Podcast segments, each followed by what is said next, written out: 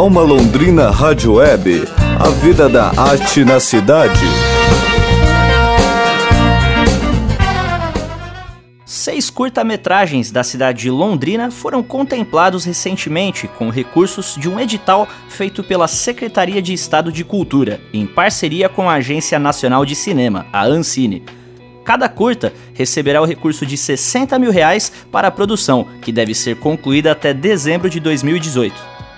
No total, o edital destinou 3 milhões e 750 mil reais para a produção de curtas e longas metragens, telefilmes e projetos em todo o Paraná.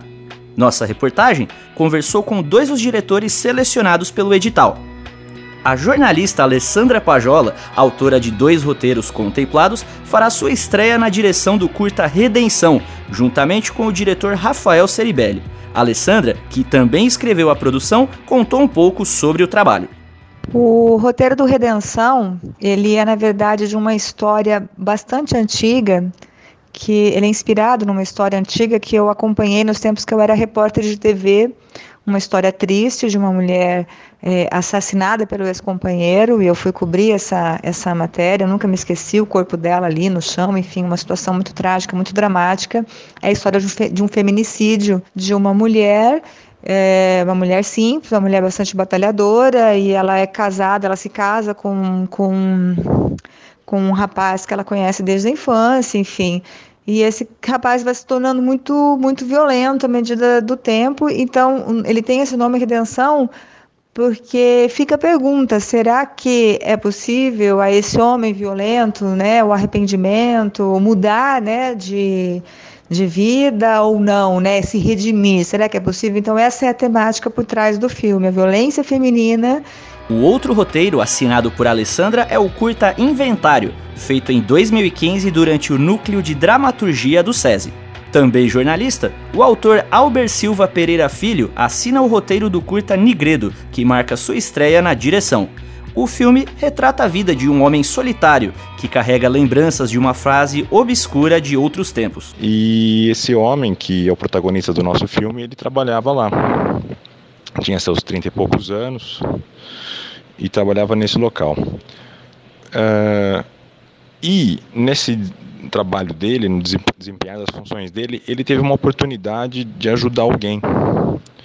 É, ele poderia ter ajudado uma pessoa.